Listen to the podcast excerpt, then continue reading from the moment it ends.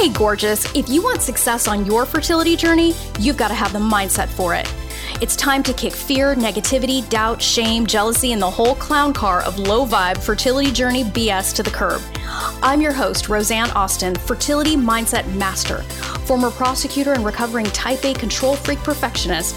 I use the power of mindset to get pregnant naturally and have my baby boy at 43, despite years of fertility treatment failure.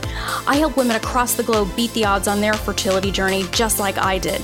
Get ready for a quick hit of confidence, joy, feminine badassery, and loads of hell yes for your fertility journey. It's time to get fearless, baby, fearlessly fertile. Let's do this. Welcome to the Fearlessly Fertile Podcast, episode 154 Fear, the real cause of suffering. A conversation with Ben Schwartz. Hey, my loves, I am absolutely delighted to bring you a really powerful interview with somebody that I love very dearly, Ben Schwartz. This is the second time that Ben has appeared on this podcast, and there's a reason for that.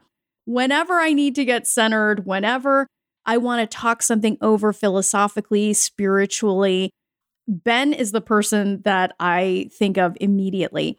And in a time in our lives, and frankly, in human history, where we are being inundated with just fear on ultimately what feels like every front, I thought it would be important to share a perspective and a way of looking at fear in a very different way and really exposing it for what it is.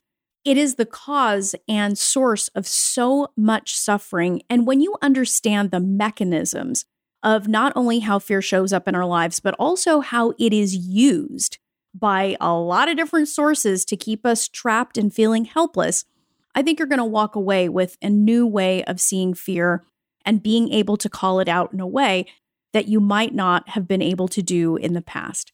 The point of all this is to empower you to see beyond the paper tigers that fear often creates and tries to scare the shit out of us with.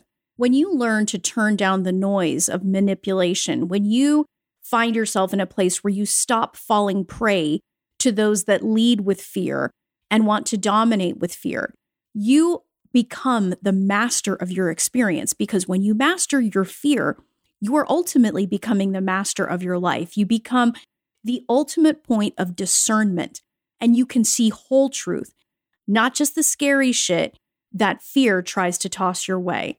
And just to remind you, Ben Schwartz has worked as a mental health professional for over 25 years and is licensed in the state of California as a counselor, psychotherapist, wilderness vision quest guide, and life coach. And he also is an incredible trainer and practitioner of EFT. So I think that this conversation is going to be incredibly enlightening. And I couldn't think of a better person to have a conversation about fear with. So, my loves, lean back, enjoy, and just bask in this conversation with Ben Schwartz. Ben!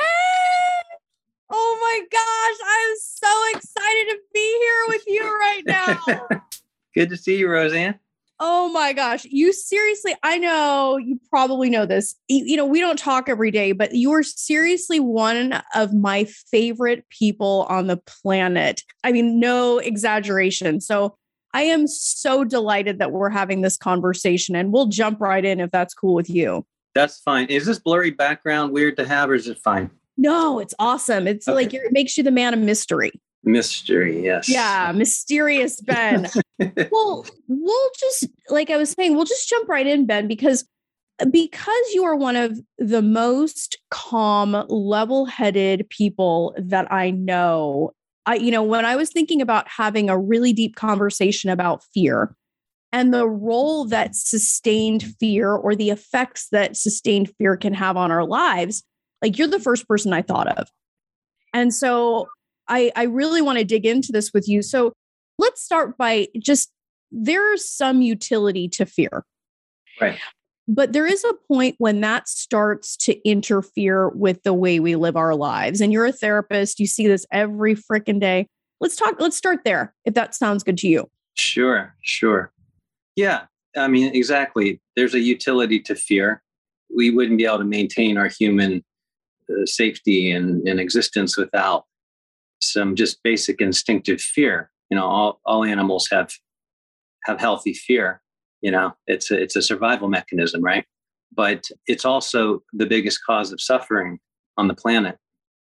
Yeah. I mean, so let's talk about that because this suffering, I mean, we see some of it now. Like we we've been in unprecedented times uh, going on what, 2 years now? Yeah. And I don't remember a time in my life where I was ever like I'm not personally afraid, but that I have felt like this overwhelming sense of dread kind of yes. around me. Oh, yeah. we could talk for so long on this subject, couldn't we? You know, when this whole thing started, I was optimistic. I was idealistic.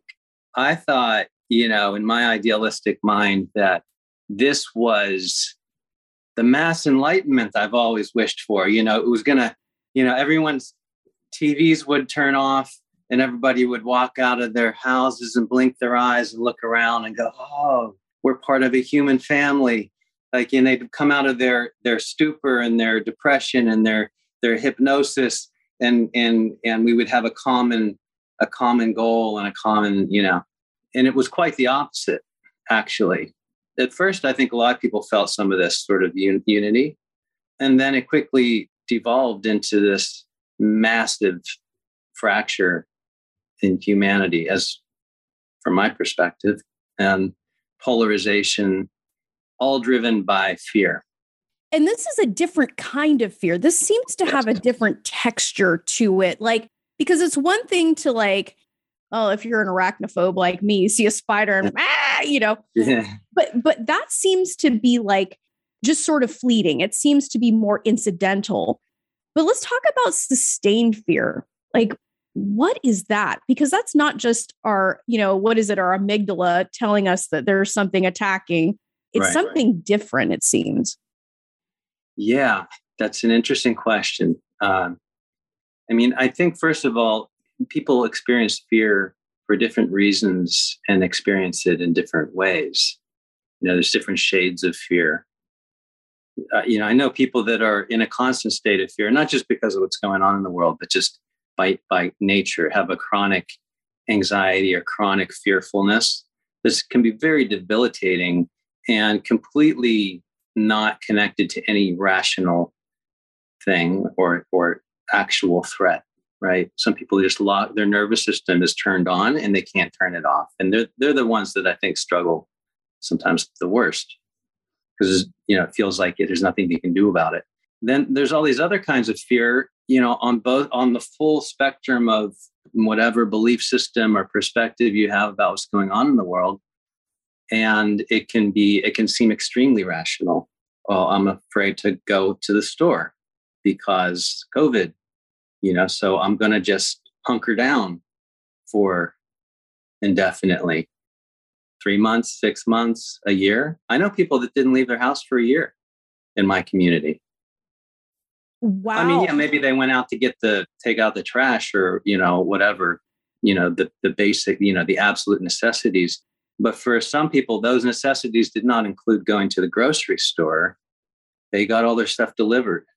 And and they wouldn't walk onto their sidewalk without a mask on, you know, and um and there's still people around that kind of do that.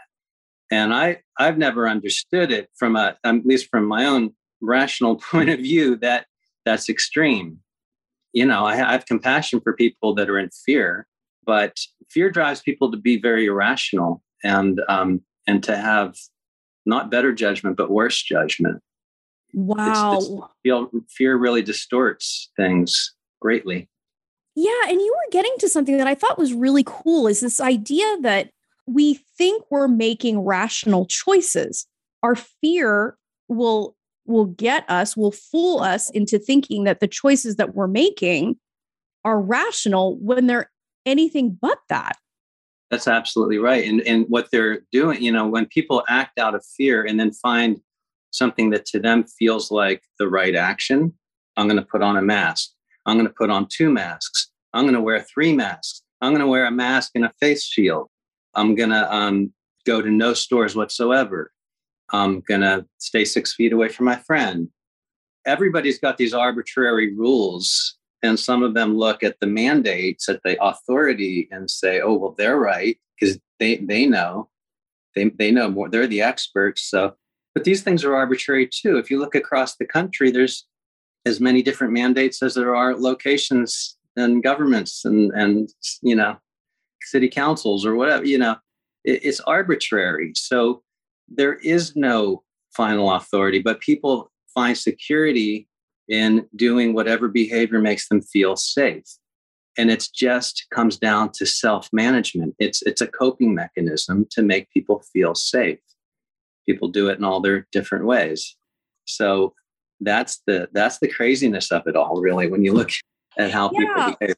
Well i think that this this kind of sustained fear this doesn't just apply to what's going on in the world i mean i see this happen at least you know with the women that i serve as well is that yeah. we get into this such a intense sustained fear that we're not going to get what we want or that there's something wrong with us that we have no idea what it is but there's bound to be something that we start to get engaged in this cascade of fear based choices that actually take us farther and farther hmm. from where we want to be.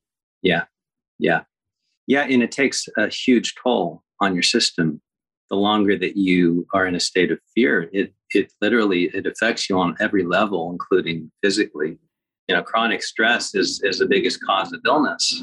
So it's nothing to treat lightly. It's, it's a real issue well isn't it isn't it funny though because like we get so used to chronic stress that we just think that's the way it is right that's right yeah people get very used to whatever state they're in and um and then you accept it as normal and and you might not even people sometimes don't even know that their body is stressed that their body is tense that their shoulders are locked up until it, it gets so severe that suddenly there's a terrible pain or something because you can you can you can maintain these states for a long time and not really be conscious of just how much you carry.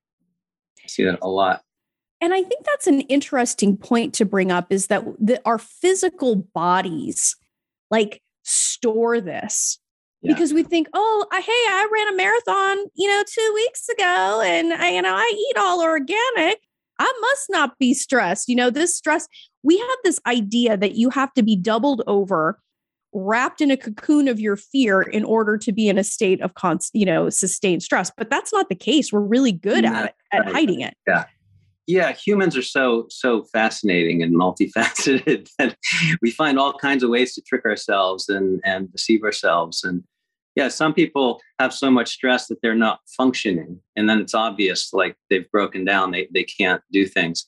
But then you have highly functional people that are highly stressed, who who do highly, you know, intensive work in the world and make good money and manage a family and do all a million different things doesn't mean they're not in extreme stress. You know, that their body it, is just wound. And it doesn't mean that it's not going to catch up with you. Exactly. Everybody's got a limit always. Yeah, I remember I guess I remember some teacher that I was listening to and I always I I remember them saying our bodies speak the truth that our mouths won't or some it was something mm-hmm. like that like our yeah. bodies always tell truth yeah i think that's that's very wise and um that's definitely what i how i look at it is that the body is but even your emotions you know emotions and body are kind of almost synonymous the, bo- the body expresses your emotions even if you're not aware of how that's happening and both of those things can be happening on a subconscious level. But uh, yeah, the body doesn't lie. It tells you when you're feeling something, it tells you when you're over your limit.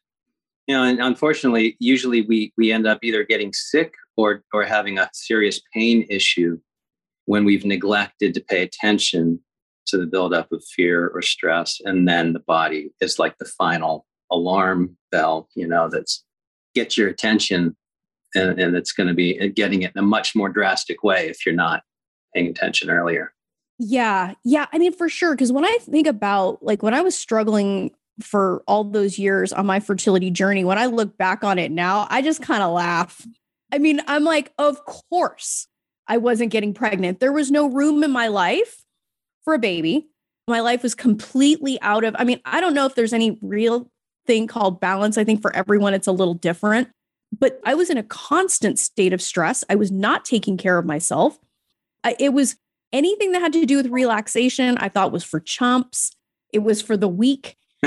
you know, I mean, just all kinds of stuff. I mean, I was like hardcore in my type A masculine, which comes naturally to me. yeah.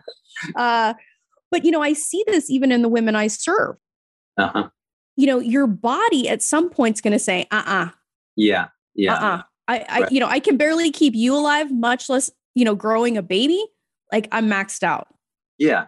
Yeah. And, and I see the same. It's in that realm. It's often the super achievers that, that fall into this category. Yeah. So, so let's talk about, I mean, what are some of the, the things like, what are some, some telltale signs that your ass may be in some sustained fear? Like, what are some things to kind of be on the lookout for? Oh, yeah, good question. Um, one is um, sleep problems. You know, know, I, I don't want people to think that just because you have a sleep issue, that automatically means there's something, you know, horribly wrong or emotionally wrong. Because pe- people can have sleep issues, obviously, for many problems, hormonal and all kinds of things, right? But I think the main reason, the most common reason for sleep problems is stress, which comes down to fear. Stress is really, it's about fear, right? And so if you're having trouble falling asleep or you're waking up every hour or two hours or, you know, or you're having nightmares, nightmares, that's a big flag that you've got something emotionally going on that isn't being addressed. So that's that's one thing. What else? Just physical tension or pain stiff neck, shoulders, especially. What else? If you find yourself being really reactive to things, mm. you know, mm. easily triggered, whether that trigger, you know, it depends on a person's personality sometimes, whether the trigger is anger triggers or fear triggers. Those are the most typical. Mm. It depends, you know, it comes down to personality. Sometimes right. anger is the person's you know go to kind of automatic default reaction to fear is anger because anger is defensive and it's makes you feel stronger and more safe to go into to anger sometimes some people just go directly to fear so when something happens and suddenly you get that jolt of adrenaline in your body that that kind of shaky feeling um, and your mind starts to race your heart starts to race really quickly suddenly when you know maybe even minor things happen get a letter in the mail. Oh my God, yeah, or whatever. that's that's a big clue that you're you're building up a lot of stress, and uh, again, it's something is is not getting addressed. Because mm. the thing that we're reacting to is usually not actually the cause; it's only the trigger. Ooh, say more about that. Yeah, that's kind of kind of live by that that credo. It's it's it the thing that is this thing in front of you that's upsetting you or or triggering an emotion is not the cause of the emotion, it's only the trigger of it. So that means that know, you, you laid the groundwork for this long ago, probably, maybe all the way back in your childhood, most likely. So, you know, that's where your foundation is. That's where your patterns are formed. That's where your traumas are rooted, your deepest traumas, usually, and the ones that you haven't fully dealt with. So you could go years and be functioning just fine, but then something builds up, like you say, stress builds up until you can't tolerate it anymore. And suddenly little things are triggering you to just completely lose it and feel out of control. It's not because of those little things or even something that seems like a big thing. That's usually not the root cause. It's just it's it's waking up the old stuff that was never dealt with. Mm. It always comes back. Yeah, always yeah. comes full circle. Mm. Yes. Yes, and you know it's it's also interesting, you know, from, you know, from my work, I I look at fear all the time. I mean, it's something that I'm I'm constantly looking at. And there's a, a critical element I think that makes that distinguishes fleeting fear from sustained fear and for me at least and i'm curious to see what you think about this is a person's sense of powerlessness within that. I think that when somebody feels empowered, their response to fear is very different than perhaps someone who is disconnected oh yeah. from their sense of power. Right. Well now you're getting to a deeper level here in which you uh, know we're gonna yeah I, you and i don't play games ben. we're right. like we don't do sur- surface shit here but yeah. Yes. yeah well this is the coolest thing about the whole subject really is that there are these different layers that we can speak to to this from right so we, we're talking about the most surface level of just everyday fear and trauma and all that stuff but what you're talking about has more to do with the nature of of consciousness of reality of the reality you create, right? And there is a very big difference between feeling or believing that you are a vulnerable little little little creature in a completely chaotic and dangerous world that you are separate from and have no influence over and it's going to eat you. Versus somebody who has a deep belief rooted in a sense of, of oneness that the, the that the world is an extension of your consciousness that you're not in any way shape or form separate from anything around you and that your only locus of control is in, is internal. And that's all you really need to be mastering is is you. You know they're they're very different viewpoints. Come and one and one engenders incredible amount of fear and the other doesn't. It doesn't mean you don't deal with fear with the other. It's just there's way more room to to um, get a handle on that that is so huge and i want to i want to rewind to some words that you said because i think they're words that are used pejoratively and i think intentionally to disempower us is when you say the reality that we create yeah, because yeah when you hear, you know, it's it's usually used rather pejoratively where somebody's saying, you're living in your own reality, right? Like as, yeah. as opposed as, as that as if that's something that's a bad thing. right. But you and I both know, you know, through our own extensive study and our own personal experience that it's actually true. We are oh. creating our experience. You know, going back to an example that I, I gave earlier, I'm the arachnophobe. You're probably all mellow and, you know, and like, you know, but but we can but two reasonable people can have two very different experiences of the same thing one is like oh i can handle this situation and then the other is like i'm powerless against this yeah yeah i mean i, I don't like using the word victim mentality even though it because because that has a lot of can feel like a lot of judgment but really it's it's human condition you know mm-hmm. this subject of um, feeling like a victim versus feeling empowered. You know we're all we're always i think most people are playing on that edge. I mean you can abuse power and and and, and not use it in the right service or you can be completely demolished by feeling victimized and you know real empowerment is somewhere kind of like in the place in between. And i don't know. What would what do you think about yeah i mean I, I, I agree with you i agree with you that we're kind of it's a constant area of growth for all of us. Yeah. Because i think the natural inclination is to like stop and freak out for a second. Like what do i make of this right? Like this is something new. And there's tons of uncertainty not only is there uncertainty in the world right now but i think there is just part of also the human condition that we have uncertainty in our daily lives right and I think where we can make the difference is making a choice about the meaning that we give to anything. That's right. And and to be able to say, "Hey, okay, I don't know what's happening here. I know that I can think and I know I can ha- make choices. So I don't have to react. I can respond to something and let me just take this in for a second. I, I think that's a very different response than someone that immediately reacts and like yeah. is in fear. Definitely. Yeah i think that's that's a really good point is that um yeah reactivity is is never gonna gonna serve you in the best way. And you know being in a place of i don't know is actually a much more honest and powerful place to be even though you know we resist that because we think oh well if i don't know that means i'm vulnerable um uh, you know something's going to happen to me i need to know some i need to know I, I need the security of knowing And the truth is, we don't know shit. We don't.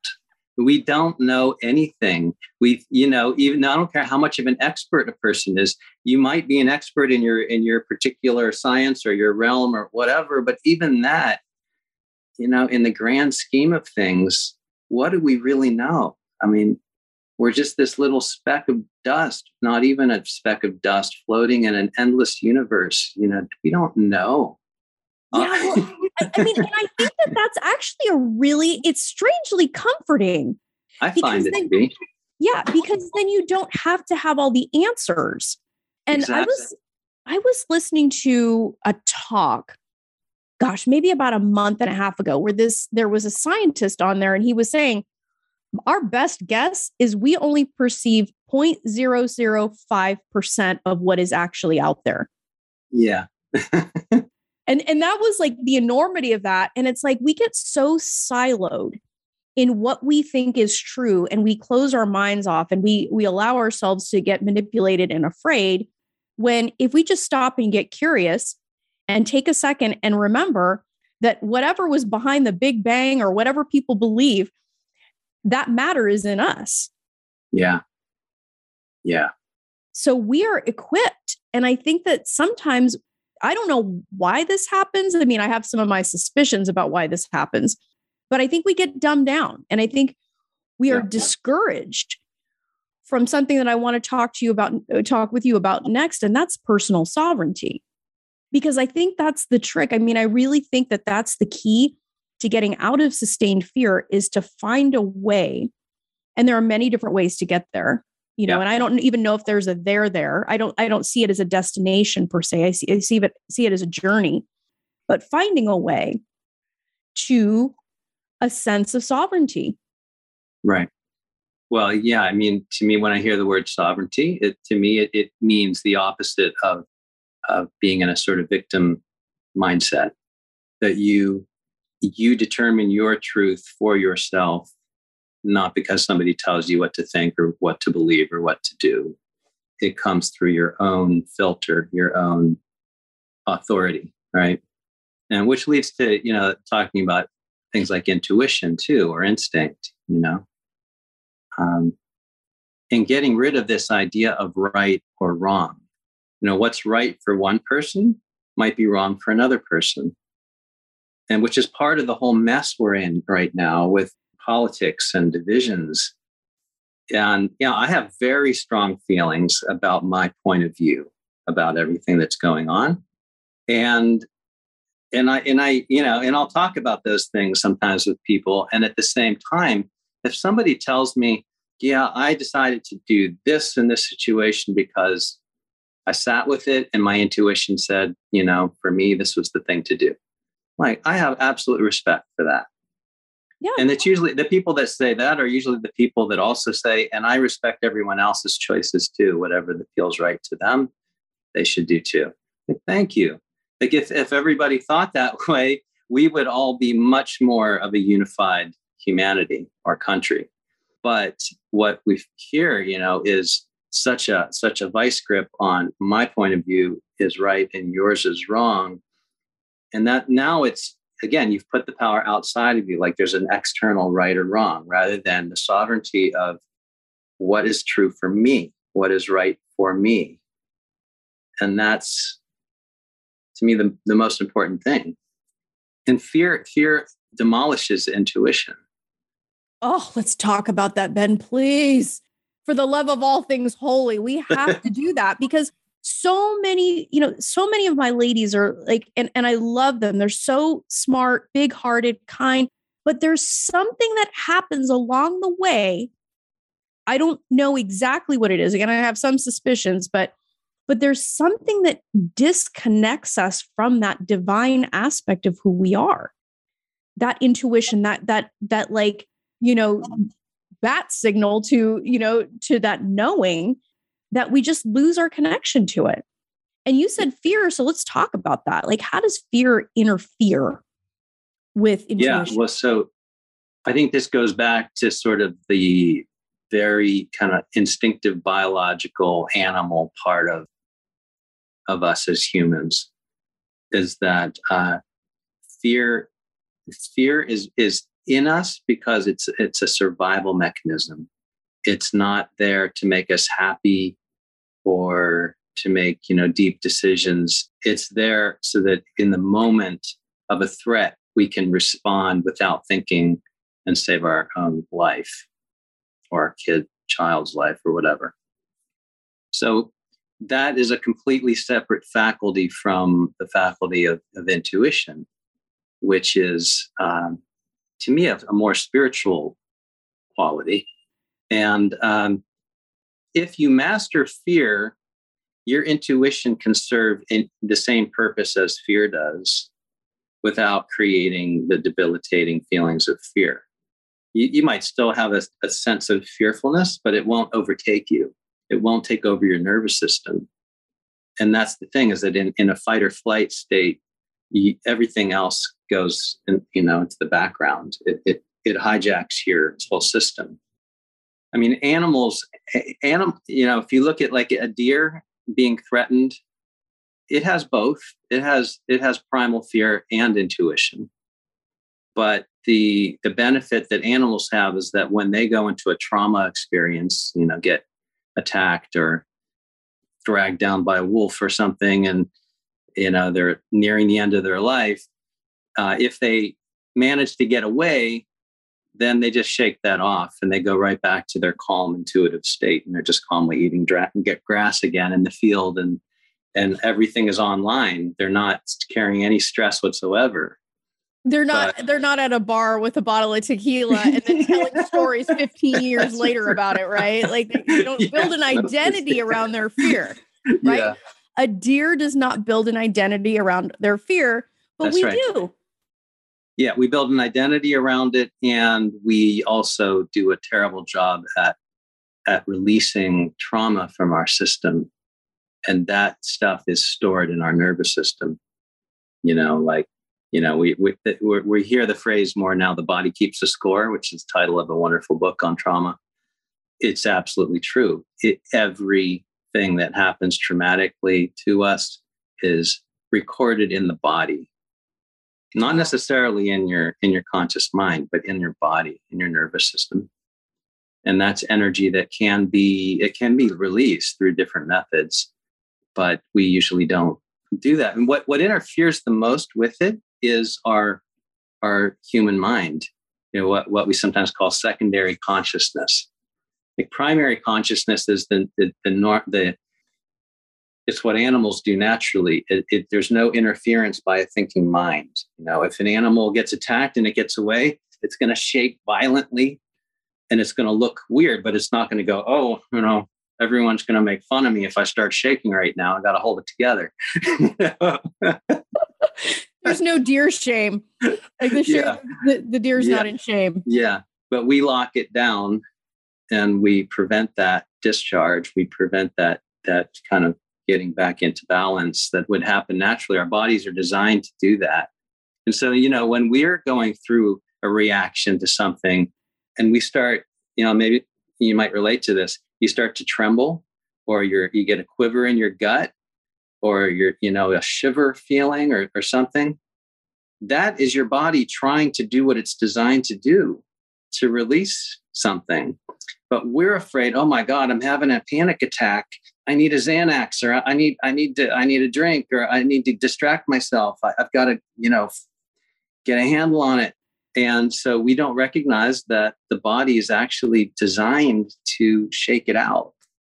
And instead, we mm. pathologize that. And then we get on, you know, we see a psychiatrist and they tell us, oh, you've got an anxiety disorder, you know? I think, I mean, it's fascinating to me how, and I think your point is well taken, you know, that fear can be something that is fleeting, that comes and goes. It has the utility. But in, in a lot of us, we just make it a way of life. Yeah. Like if we're not careful and we don't take a step back and think to ourselves and think for ourselves you know to, to be able to take a step back and say hey is this something i really need to be afraid of right like that is a level of consciousness like to be able to step out of your your own story and be able to say wait a second is there any merit to this Like, even that little question of is this true or is this even something I care to to give attention to? Right. Like that could make all the difference in the world. But we're not taught to do that. That's right. And again, I think a lot of times just because of giving authority to something outside of us. It could be watching the news, it could be what your doctor tells you.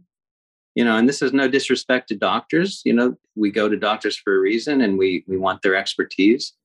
But anyone in a position of authority that tells you something about yourself or what to be afraid of has incredible amount of power over your well-being because fear is toxic. That kind of fear is toxic.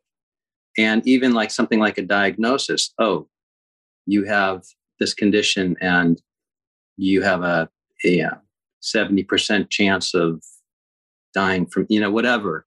That is putting a toxic fear into your system, into your mind. And it has a very real effect. You know, it's it's programming.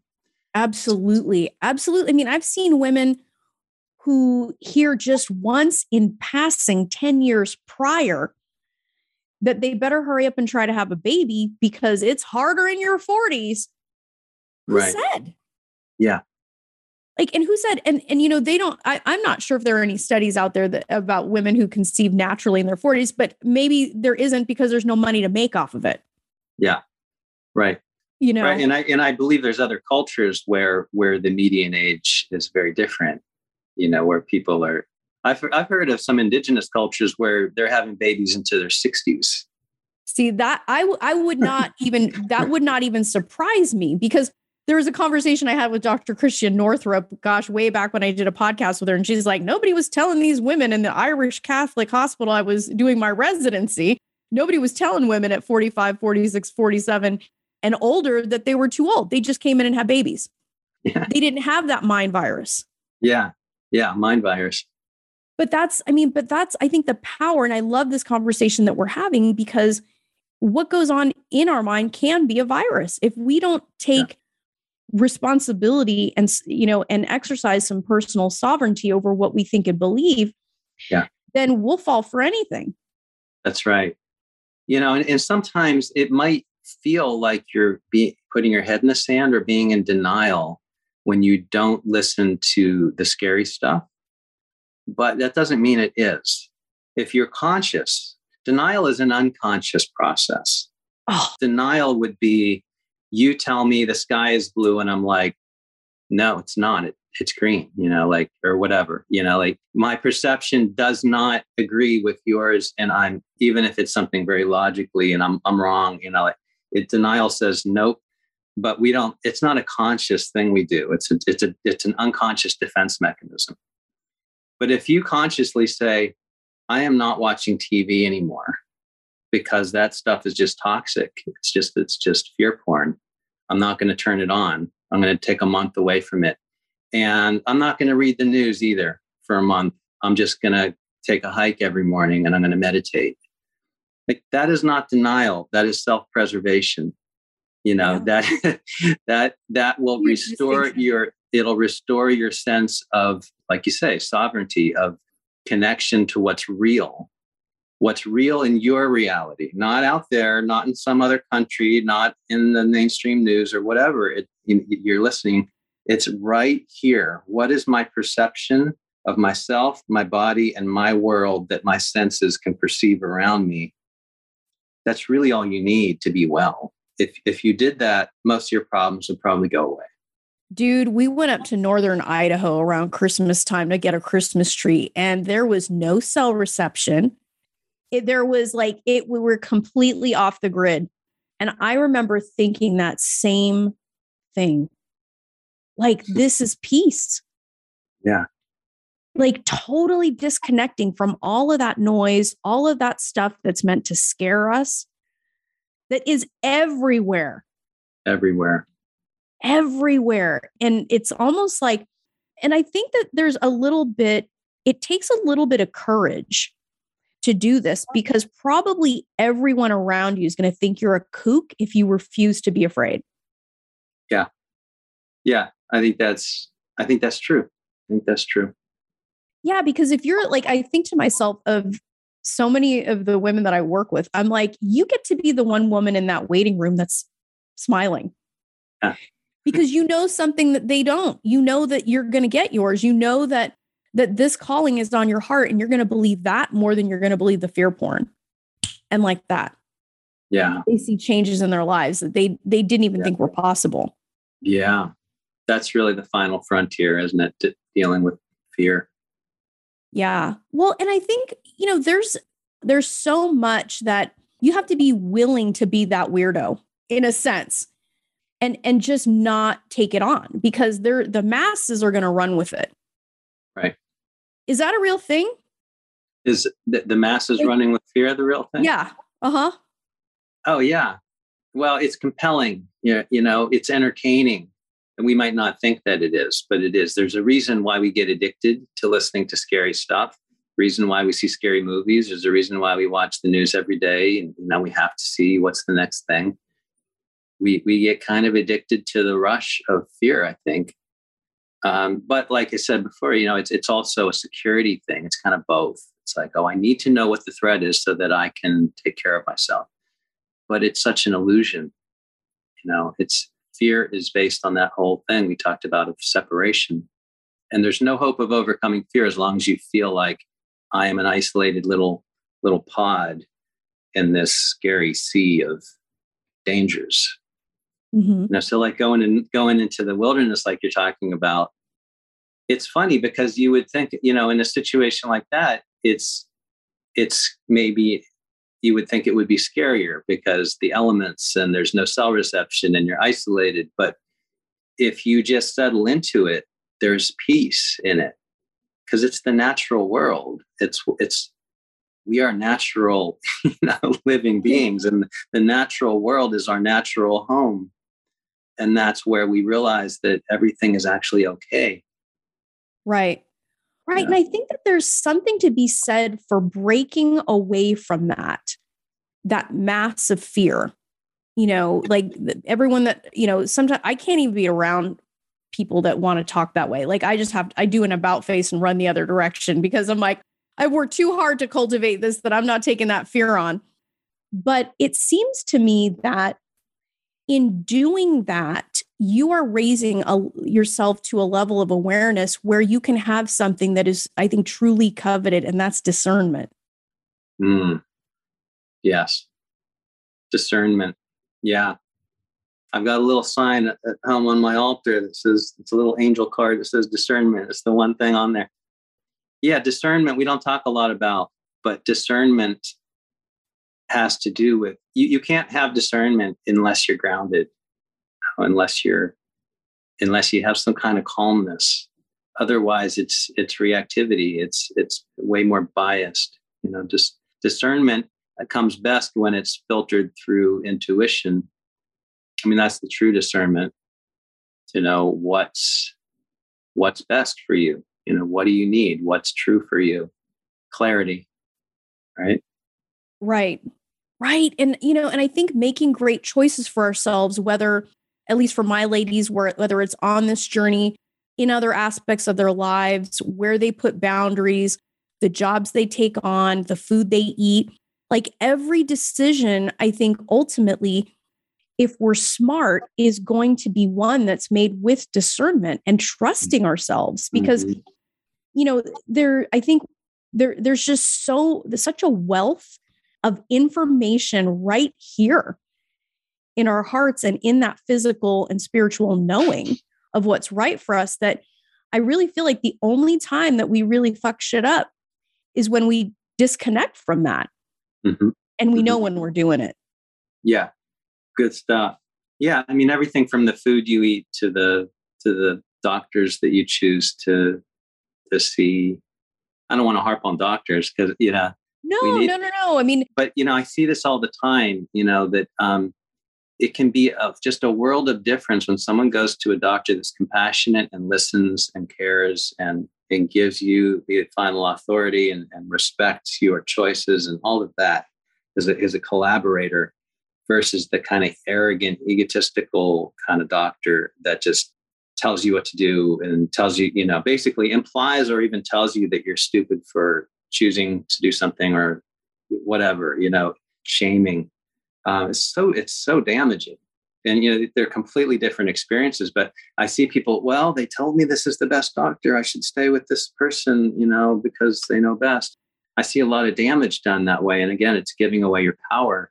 It's not using discernment you know discernment would say i really don't feel comfortable with this person i really i don't i don't like how i feel when i walk out of this office and then with someone else you know i, I feel so much better now you know walking out of this appointment mm-hmm. like that's good discernment to make the choice of what feels right to you but if we're locked in fear then we give away all our authority to other sources other you know mm-hmm. we've given it up yeah. And I think when we give it up, it certainly makes us more vulnerable yeah. to the abuses that come from sustained fear and and before we know it we're we're hypnotized into thinking that things are what they aren't right so let's talk about that like tell talk a little bit about the hypnosis that fear i guess i would say it this way is how fear can be used to separate right. us from our power. Right. Well, this is a this is an interesting subject, and I, I don't claim to be an expert in this, but I find it pretty fascinating. And you know, this idea of you know what we're hearing more about is like um, mass formation hypnosis or mass formation psychosis. Sometimes you hear is basically when an entire culture or entire large population of people is fed information that is inducing fear, it puts people into a sort of hypnotic state where they're very impressionable, where they they will do things they normally wouldn't do.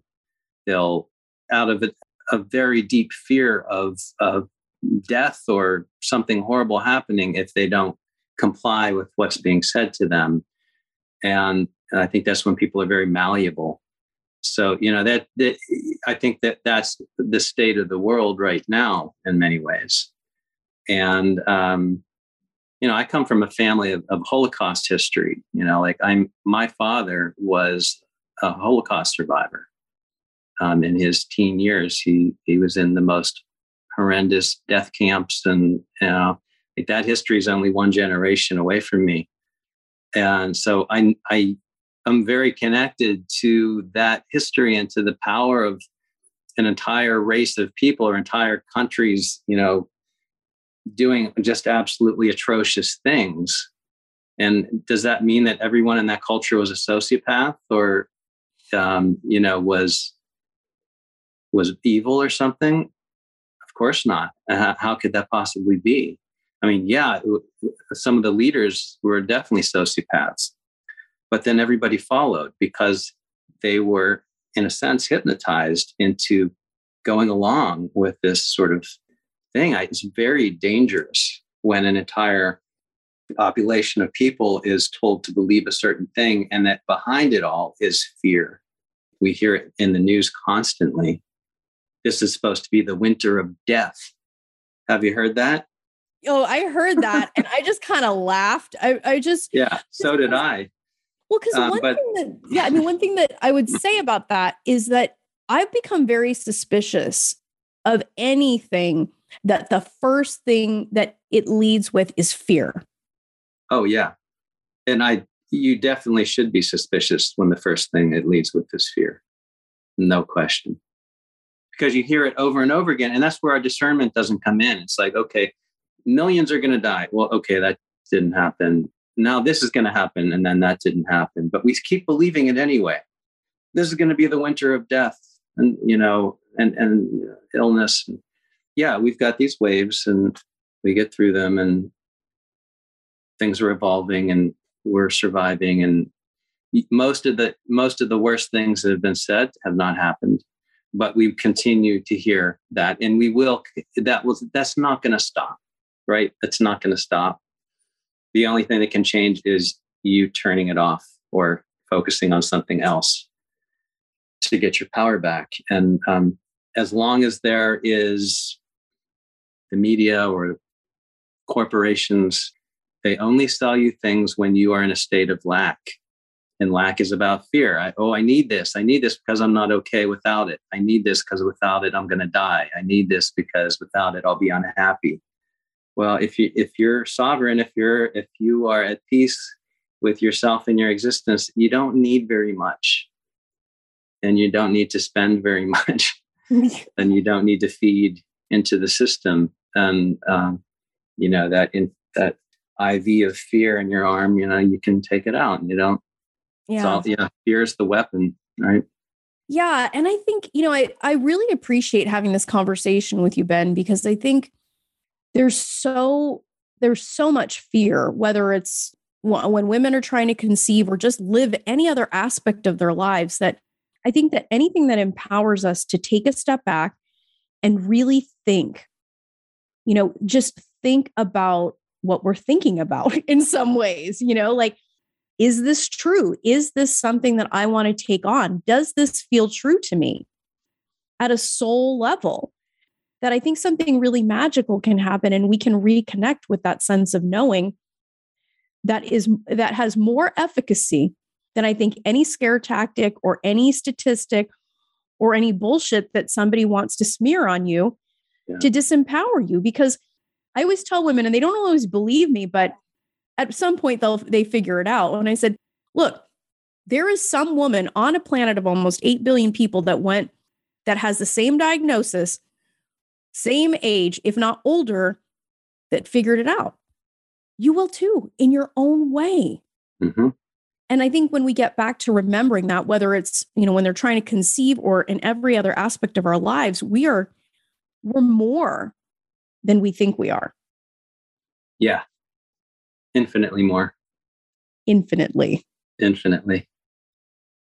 Well, thank you, Ben. Thank you for engaging in this, I think, really brave and and very interesting conversation about fear. And I know that this is going to, you know, give some women an opportunity to really think about what they're thinking about and and remember that they're sovereign beings and that they get to choose.